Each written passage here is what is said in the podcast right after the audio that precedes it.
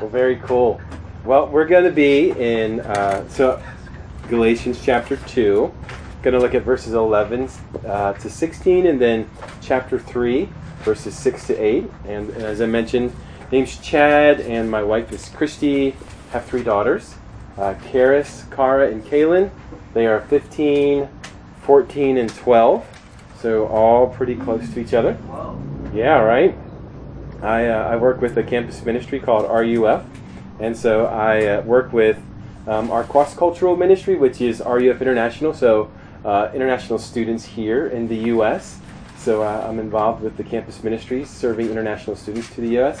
And then when we send campus ministers overseas um, as parts of mission teams uh, to reach students uh, all around the world. So I'm involved with those two parts of our denomination's ministry. Uh, I was thinking about our time together this morning, and I know that you just recently voted as a church to continue to move forward, which is exciting. And so I would imagine that uh, having a vote where you decide to move forward um, would renew excitement and renew motivation, uh, perhaps a hopefulness um, as you think about the future, as you pray and you plan for the future. I would imagine it would also perhaps stir a little fear, a little trepidation about what's next and who the Lord might bring you to be uh, a pastor. Um, and even asking the question, can we do this uh, as a church? And so, as I think about that, um, I wanted to have something that was simple and practical um, as you were beginning to think through what it looks like to continue to move forward. So that's how we ended up at Galatians chapter 2. So uh, I'll read. Galatians 2, starting in verse 11. Uh, but when Cephas, or Peter, came to Antioch, I, Paul, opposed him to his face, because he stood condemned. For before certain men came from James, he was eating with the Gentiles. But when they came, he drew back and separated himself, fearing the circumcision party. And the rest of the Jews acted hypocritically along with him so that even Barnabas was led astray by their hypocrisy. But when I saw that their conduct was not in step with the truth of the gospel, I said to Cephas or, or Peter, before them all, if you, though a Jew, live like a Gentile and not like a Jew, how can you force the Gentiles to live like Jews? We ourselves are Jews by birth and not Gentile sinners. Yet we know that a person is not justified by works of the law, but through faith in Jesus Christ. So we also have believed in Christ Jesus, in order to be justified by faith in Christ, and not by works of the law. Because by works of the law no one will be justified. Ten verses later, Galatians chapter 3, verses 6 through 8. Uh, verse 6. Just as Abraham believed God, and it was counted to him as righteousness, know then that it is those of faith who are the sons of Abraham. And the scripture, foreseeing that God would justify the Gentiles by faith, preached the gospel beforehand to Abraham, saying, in you shall all the nations be blessed. I'll pray and then we'll, we'll get started. Uh, Lord, thank you for time to be together. Thank you for these dear saints. Um, Lord, it is good to be together. It is good to remind us of what is truly meaningful, um, of what is beautiful, of what is strong, um, of what we need to lean on and give ourselves to. Lord, would you allow our time uh, this morning in your word? Um, would it calm our hearts? Would it refocus our hearts? Um, would you remind us of your commitment uh, to us, your commitment to this world? Uh, would you show yourself to be bigger than ourselves? Um, would you give us a greater cause to live than other than ourselves? And so, thank you, Lord, for your word that it's true. And we pray this in Jesus' name. Amen. So, I really only have two points uh, for you this morning. Uh, it's pretty simple. Uh, one is a truth, and one is an action. So as I think about resurrection, Orange County, uh, moving forward, I have a truth that I would love for you to hold on to, and an action that you might give yourself to. So a truth. Uh, so the question, uh, how can we be connected to God? It's the most important question in the world. You know, every person, um, if we could, uh, they would answer that question and that they would know that it's Jesus. So, so how can we be connected um, to God in this world? Truly connected, united with Jesus, um, fully accepted? Uh, and it's this question that the two most famous apostles, arguably, Paul and Peter, actually get in a fight over, a public fight, here in this passage. When I was in seminary, I went to seminary with a guy named Jay. And uh, Jay uh, grew up in a Christian home, but he was not walking uh, with the Lord as he was growing up and going through those high school years. And uh, Jay was um, drinking pretty heavily by his junior year in high school and uh, beginning to experiment with drugs. Uh, mom and dad sort of picked up on this, and so heading into his senior year, they told Jay, um, You're not allowed to go out with friends on a weeknight. And so that was the rule they made as he headed into his senior year. And so it didn't take long before Jay wanted to challenge that rule. And it was a Thursday night in September, and his friends were getting together to party. And so he lied to his parents. And so he walked into the kitchen. His dad was sitting um, at the uh, kitchen table. Mom was standing up by a counter. And uh, he said, Hey, mom, dad, um, I've got some friends getting together. It's harmless. It's, it's not a party. It's just, just hanging out. And um, can I go tonight? And then his mom said, Well, Jay, we, have had this conversation, and you know the rule. Um, you, you can't go out on the weeknight. And Jay just knew that his mom was going to say that. So he stood there, thought about it. His blood began to boil. And then he said, Mom, you are such a. And he said something that was terrible to say to his mom or to any other person. But he said it. And his dad was sitting there at the kitchen table, and I had, I've met his dad a couple of times, and he's a very mild man. And his dad walked up to Jay, and he said, Jay, if you're man enough to say that to your mother, then you're man enough to step outside with me and fight. And there's just one thing that would ever cause this man to want to fight his son, and it was his wife. Here in this passage, there's one thing, only one thing, that would cause Paul to want to fight Peter publicly and it was the gospel, a right understanding of how someone can earn the favor of God. And think about that the favor of God, not, not just being okay with God, not just God putting up with you, not just surviving God, but the full favor and pleasure of God. And the word that Paul uses to explain this concept is the word justification. Go ahead, look at verse 16 if it's in front of you. I'll read it. He says, We know that a person is not justified by works of the law, but through faith in Jesus Christ.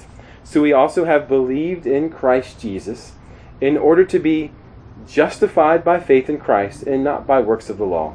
Because by works of the law, no one will be justified. So, so the word justified can be translated as righteous, and so the idea is how can somebody be made right with God? Right? The most important question in the world. And for Paul, the answer is, of course, faith alone. Not by works, not by your obedience, not by your own goodness, not by being a nice person, not by not being as bad as other people, uh, not by being a contributing member of society or even having good intentions, uh, not by being a decent or above average parent, person, fill in the blank. It's, it's not a matter of achieving, but it's only a matter of receiving. And in Christianity, God secures that relationship for us through Jesus Christ. He does two things. He takes away the punishment, and he places the punishment that we owe because of our failure to observe God's laws, to be doers of the word, and he puts that on his son Jesus. And that's why he dies on the cross to take that sin away from us, that stain from us. And the second thing that he does is not just removing the sin from us or removing that blot, but then he gives us Jesus' perfect record of perfect obedience in the world that he, Jesus scored a 100% when he lived in this world by faithfully serving and being a doer of all that God had asked him to do. And so that record is then given to us so that we can be right with God. This is about a year ago. There was a woman named Ruth Balloon uh, living in the Dallas area, and she was finishing her shift for the day. She would work nine to five, eight hours, uh, Monday through Friday, and her standard habit was she'd get in the car and she would pull out her phone and she would check her bank account. Well, this one day in December of a year ago, she pulled out her phone and her bank account read something that was different, even surprising. And she looked at it again, and she hurried home to her husband. She showed her husband the phone and the money that was in the account, and she said, Is this possible? It was $37 million um, on, in her account. And he said, No, it's not possible. And, uh, and so begrudgingly, they called the bank, and uh, somebody found the manager for them quickly, and they said, I'm not sure if this is a mistake, um, but we've got $37 million in our account. The manager apologized, and he said, uh, It is a mistake, and I'm so sorry. And they quickly changed it. But could you imagine if the bank would have said, Ruth, like we know this money isn't yours, but we so appreciate your truthfulness, and we're going to give it to you. It's all yours now.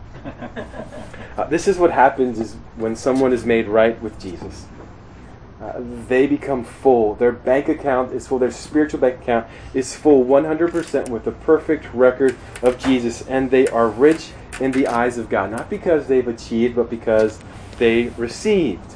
And this means then that if you have favor in the sight of God, that Jesus or that God sees you the same as His Son, that you are beautiful in His sight, that God delights in who you are, that God is committed to you in the same way that a mother bear is committed to her cub. No one is going to get between me and my child. And so, this is the truth as Resurrection Orange County recommits as you think about moving forward that you need to hold on to. Uh, the beauty of the gospel, the love of God, the strength of the gospel. If God is for us, who can be against us? And because Peter, he should have known this, and he did know this, but he had forgotten. And so Paul was willing to fight Peter over this and to do it publicly because Peter had fallen back into this spiritual equation of Jesus does his part, now you need to do your part. And here's a little bit of the backstory. Peter had been fellowshipping or treating these believers in Galatia as if they were full Christians, eating with them, fellowshipping with them. See this in verse 12. But then there were men who came from Jerusalem, and these were Jewish men. They were called Judaizers. They also believed that Jesus was how you were saved, the only way to be saved, but they also believed that you needed to follow certain r- rules, um, Jewish Old Testament rules from, uh, from Moses, uh, that you needed to do this to be acceptable to God. Perhaps some food laws, but certainly circumcision. They were part of the circumcision party, we're told in verse 12. And so the problem then, of course, was this Jesus plus my obedience leads to salvation. It isn't all that good news uh, for us. Uh, because to say Jesus did his part, but now I need to do my part, it's a huge burden on us that we will never be able to bear. Um, you always end up feeling like you're letting God down a little bit. You always feel a little bit like a disappointment to God. You look around at other people that you think are doing better than you in the Christian life, and you're sure that God must love them more than He loves you. And then you're reminded again that you're a disappointment. Feels like you're always chasing that carrot. Like if I could just get to this level of sanctification or grow in this area or be mature in this way, um, God would love me. And then you ride the roller coaster of having good days with God, feeling, feeling like you've been pleasing, and then bad days, feeling like you have disappointed Him again.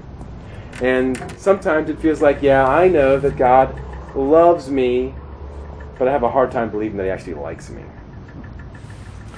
Uh, may Resurrection, Orange County, be a church that reminds one another that it's only Jesus, that His love and His affection, that His interest in you is not because of what you do or how you're performing or how you're growing in sanctification. Oh, He wants you to grow and He provides you grace in His Spirit.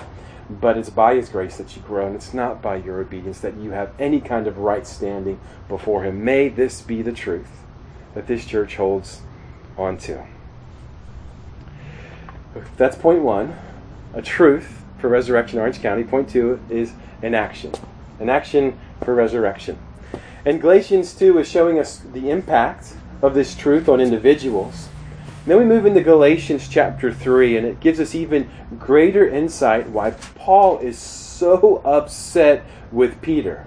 that he would embarrass him in front of other people. And so, what we're seeing is that Paul's confrontation with Peter isn't just for the sake of these Galatian believers, but Paul has something wider and broader in mind as he is confronting Peter. He is thinking beyond the moment. And in Galatians chapter 2, he's thinking about the future of the church, the people of God, as he looks back to the promises of God all the way back to the book of Genesis, beginning with redemp- redemptive history. I mentioned I have three daughters, and uh, the phrase that I've heard more than any other phrase from my daughters, well, uh, let me tell you what it's not. This is what I've not heard from my daughters the most. Daddy, I love you. That would be really nice if it were, but it's not. It's not, Dad, I'm so pleased with how you've parented me. It's not, Daddy, I promise I won't date until I'm 30. It's, Dad, I want to pay for college on my own. Haven't heard that one. And it's not, Daddy, when you get older, I want to take care of you. The phrase that I've heard more than any other phrase is, but you promised. but you promised, Dad, that we were going to Chick fil A tonight. You promised we could go out and have ice cream. You promised we didn't have to listen to 80s music in the car anymore. Kids never forget a promise. Adults never forget a promise. We hold on to promises like people hold on to winning lottery tickets. And so here, Paul, as he fends off Peter with one arm, is reaching out to God and saying, But God, you, you promised. Paul is thinking of the big picture promise that God had given for the church all the way back in Genesis. Uh, just a few verses after we see this conflict in Galatians chapter 2, how individuals are made right in the sight of God. Ten verses later, we come to Galatians chapter 3, verses 6 through 8. And so, even more so, we see the curtains rolled back of sort of the anger behind Paul, Paul's confrontation with Peter, and it's over a promise that has the power and the potential to shape this very church, Resurrection Orange County. It's the promise that's for you. It's it's it's going to be the action. In verse six, Abraham says that uh, verse six, Paul says that Abraham was justified in uh, in God's sight, that he was righteous because of faith. He says, uh, and Paul is connecting us back to uh, what he was just talking about in Galatians two, then connecting us back farther to Genesis. And in verse 7, he says, Know then it's that those of faith who are the true sons of Abraham. So if you truly want to be a son of Abraham, it's by faith alone, not by your actions, because Abraham was justified by faith alone, not by his obedience or by his actions. Then he says in verse 8, And the scripture foreseeing this day that God would justify the Gentiles by faith, he preached the gospel he preached the gospel beforehand to Abraham. So the gospel was heard by Abraham, saying, In you shall all the nations be blessed. So now he's referring to Genesis chapter 12. And so this promise in Genesis chapter 12 is that Abraham is going to be made into a great nation. And that this nation is going to be blessed by God. And that this nation, blessed by God, is also blessed to be a blessing to the world, and that the blessing that the world needs most is what the people of Abraham have. And the people of Abraham are the church. And so, what the world needs most is what the church has, and it's the gospel. The gospel was preached beforehand to Abraham that you can be made right with God by faith, not by not by your obedience. And so here it is, Abraham's people, who are the people of God, who are the church, which is you, hold the very promise that the world needs most. Of all the things that you could do as a church, what the world needs most from you mm-hmm. is to take the gospel to those who do not know Christ. It's what the world needs most. It's, it's the beauty of the church. It's the power of the church. It's the significance of the church. And so, this is an action as Resurrection thinks about moving forward that I hope you prioritize. That your neighbors, that your friends, the people that you work with, the people that you're related to, that they don't know Christ. There are lots of things that you could do for them that are good and you should do as you love them well. But reminding them and pointing them and telling them about Jesus has to be at the top when you begin to think about what, what's our church going to give ourselves to as we begin to move forward. That this church would be a light to others, a mirror that reflects the glory of God and His strength to others, a magnet that would draw people to God, a walking advertisement of the beauty of God here in Orange County, that you would announce the good news through relationships that you make with people, through connections, through hospitality, over coffee, over connection, over parties. All right. So, two things, recapping. Important for Resurrection Orange County a truth to hold on to and an action that gives this community purpose. Uh, and for Paul, they're connected to each other. Um, the truth that you are right with God through the loving and sacrificial work of Jesus on the cross for you is where you plant your flag. This is who we are. Resurrection Orange County. And then action. This is what we're about. That the gospel would go forth to the world, to people in Orange County, to our neighbors. Now, you might say, we're small, don't have a lot of resources. Um, but I think, um, in some ways, you are strategically placed um, in the exact position you need to be um, for people to hear the gospel. What do I mean by that? Well, um, I quoted Tim Keller early earlier. Tim uh, Keller has really um, helped to uh, maybe the word's not popularized, but um, convince this idea of as there are new churches, as there are small groups that are formed, they tend to be more strategic, they tend to be more thoughtful in actually seeing people come to faith in Christ. And so he would say, uh, plant more churches, have more people with a focus of seeing people come to faith in Christ. Um, with RUF, we just completed a survey. So we have 160 campus ministries here in the U.S., so not, not the cross cultural stuff that I'm involved with, but 160 campus ministries to American students. And so we're trying to figure out how are we doing with evangelism? How are we doing with seeing students come to faith in Christ? And so we, we broke all of our campus ministries into three groups. So 0 to 30 are, are we call them smaller RUFs, 30 to 100 medium sized RUFs, 100 or more large sized RUFs. Do you know, you want to guess, uh, which size group is most effective in seeing people come to faith in Christ? It's the 0 to 30. Significantly so. And so, you don't have a lot of resources, you don't have a lot of people, but in God's timing and providence, God has poised you as you hold out the truth that you can be effective um, in seeing people come to faith in Christ. And so I pray that there are lots of things to prioritize, no doubt, but that this might be one for Resurrection Orange County. And then the other thing that I'll add is that as you have, uh, look for a bivocational pastor who perhaps um, can work 20 hours, maybe less. Um, of course, you know this. A lot of his time will be working on sermons, worship services, pastoral meetings.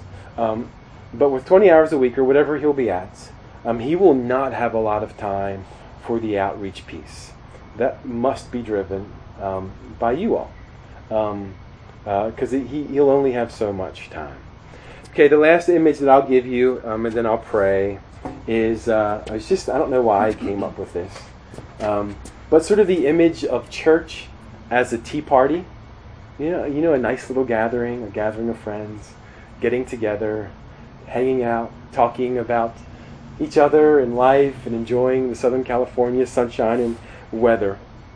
Um, of course, you know, church is not a tea party because um, the things that we talk about are of ultimate power and strength and beauty and glory. And so, um, church is like an electric car charging station.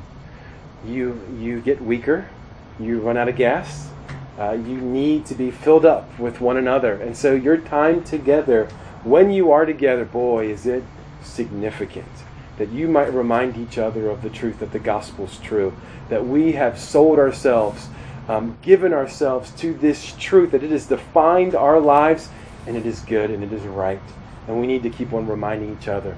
And then as you leave, that you would go out being filled up, being charged up um, that the gospel's true and that um, it's worth taking risks, loving people, um, pointing them to Jesus. I'll pray. Lord, would you be with this church?